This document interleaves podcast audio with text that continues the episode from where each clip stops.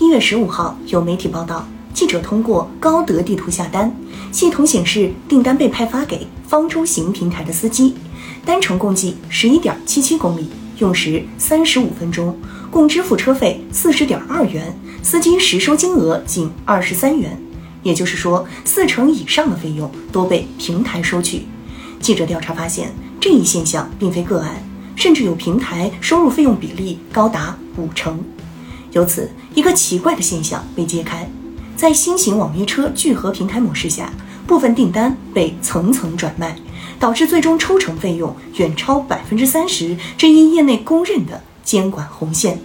不仅侵犯了司机权益，也对乘客的权益和整个行业的发展带来了不小的影响。为何这一现象发生于网约车聚合平台？当前，网约车平台存在三种发展模式。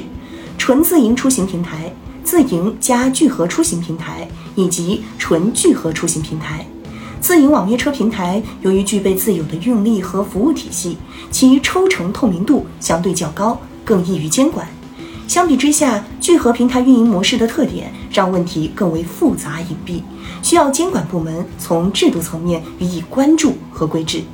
聚合出行平台以其独特的商业模式，在短短几年内异军突起。通过聚合多家中小出行服务商，平台将海量订单分发给各个承运方，看似高效整合资源，实则滋生了订单转卖的灰色地带。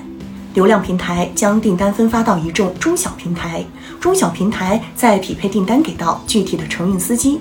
分发过程中就会产生一定的费用，也就是订单的转卖费。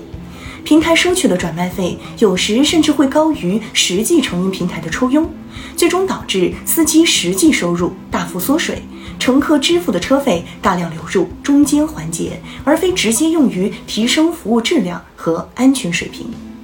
网约车订单被转卖，实质上是利益的层层分包，在这一过程中，原本属于乘客和平台之间的服务关系，被扭曲为复杂的利益链条。每一层转卖都意味着利益的重新分配。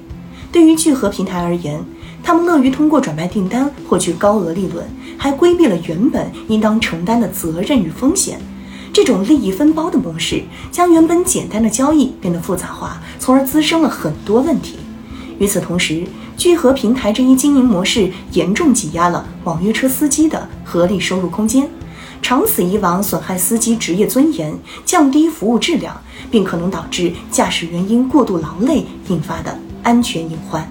对于乘客而言，高昂的中间费用实际上是由自己来买单，